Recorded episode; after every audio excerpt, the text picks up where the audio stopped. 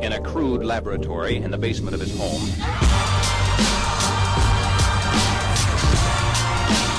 Welcome to the CEO Rater podcast. It's your host, John Mayetta, on this one year anniversary of the launch of the podcast, launched August 7th, 2017. I want to thank all the listeners as the podcast continues to grow. Snapchat bothers me when institutional investors bunch together the social media companies. Snap is not Facebook, is not Twitter, is not LinkedIn. They're all very different. They're all they all have unique drivers.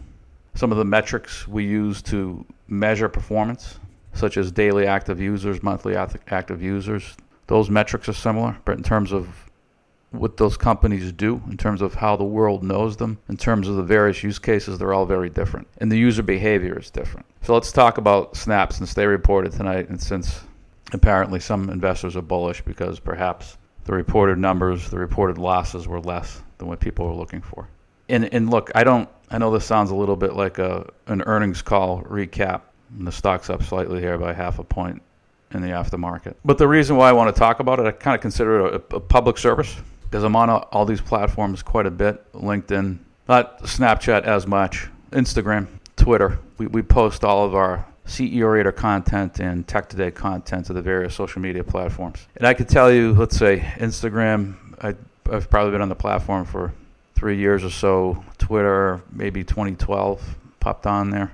LinkedIn, maybe 2008 ish in any event, if, if you're on these platforms with any regularity, any frequency, particularly the, the consumer facing ones, although LinkedIn's becoming more and more consumer like, more and more Facebook like. But if you look at Facebook, Twitter, Snap, and particularly the Instagram component within Facebook, Instagram being part of Facebook, Instagram is the one that's clearly gaining traction. In my view, it's it's it's the hottest media property of all.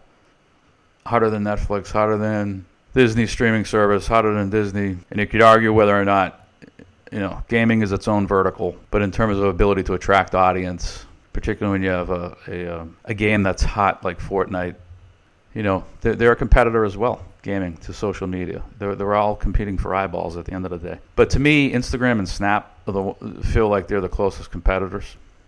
Um, if you think about Instagram, Facebook, Twitter, Snap, Instagram and Snap feel the closest. But I just don't know how you get excited about Snap.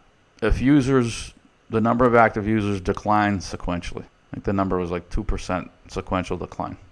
How do you get excited about that? Even if that number is better than what you had modeled. Because forget the reported numbers. You know, forget what, what the numbers were as of June 30, 2018. If you just pop onto the platforms today, I see more and more people engaging on Instagram. And I'm talking about people that I may follow per se, but just as you're kind of scrolling through the platform, searching for whatever, you see more and more activity in your feed. And this is unscientific research, obviously. But as I think about various people who I may follow, if I pop onto the platform, I tend to get more notifications per person today than I did six months ago, than I did 12 months ago, than I did uh, 24 months ago on Instagram. And to me, it feels like a lot of it is the stories feature. So I feel like stories, and I've said this on the podcast multiple times, maybe for the first time in August or September of last year, and then I've written about it at Tech Today. But I feel like stories has single-handedly taken material share from Snap and from Twitter. I'm on Twitter less, so when I'm on there, I definitely see less activity in my feed. And now the next thing is IGTV, which we've talked about previously uh, at Instagram. Their, their long-form personal movie feature if you want to call it that, where, where there aren't time constraints the way there are with uh, a normal Instagram post. And what Instagram's plan is, is to get influencers to participate on IGTV, Instagram TV. And I'm sure you'll see deals struck with influencers and various CPG consumer package consumer packaged goods companies. Right? By influencers, I mean you know, kind of public personalities that have a million plus followers, double digit million followers. So Beyonce, LeBron James, Taylor Swift, these type of people. They'll be striking deals to publish content, longer form content on IGTV. And they're going to do more. Instagram's going to do more than just take eyeballs from Snap. or Twitter with IGTV because the, the cool thing, and it's sort of an obvious thing, but maybe worth pointing out, the kind of the, one of the neat things about social media and Instagram in particular, given that it's sort of video driven, is that you can get material live from the source, whether it's a live feed, live video, or a pre recorded video post. You can see what LeBron James has got to say about the topic of the day in real time. You don't have to get it from ESPN. You can see what Taylor Swift has to say about XYZ. You don't have to get it from Entertainment Tonight.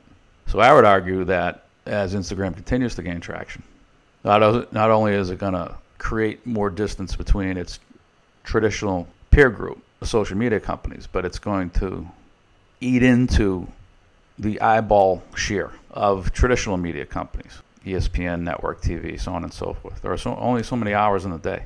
And it just feels to me that of all platforms, user engagement on Instagram is at a level that is a notch above or a couple notches above all the other media alternatives that we have available to us. That's what it feels like as a user.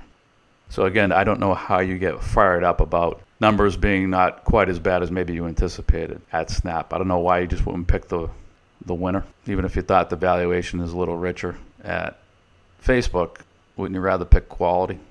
Yeah, I feel like 10, 20 years from now, Instagram, and by dint of owning it, Facebook, is going to f- continue to distance itself as the media platform of, of choice, not just the social media platform of choice, but the media platform of choice. And that the also ran, why it may look cheap, may be cheap 10 years from now, 20 years from now, if it's still around, Snap.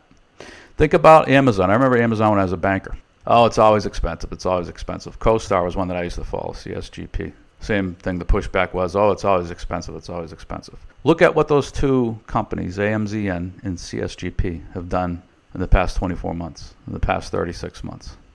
I mean, they've exploded. And both companies have been around for you know 20 plus years. And so the, the cool thing about quality companies is you never know when they're going to pay off as investments. I mean, they may make you a hurdle. That's the important thing to know. Uh, so you should have some idea as to when they'll make your hurdle, what that payback period will be. But in terms of the the upside, you never know when that may come. But when it does come, it can be enormous particularly as the number of public companies continues to shrink. I think we're at like 3,500, I was reading the other day. So as the universe of public companies continues to shrink, it becomes more and more difficult to find value, to find hidden gems. And so therefore there's sort of a natural gravitation to quality.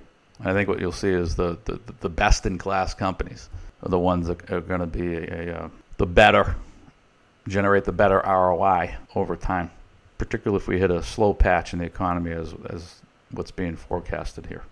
That's it for now. Again, thanks for, for tuning in on this one year anniversary of the CEO Rater podcast. See you next time.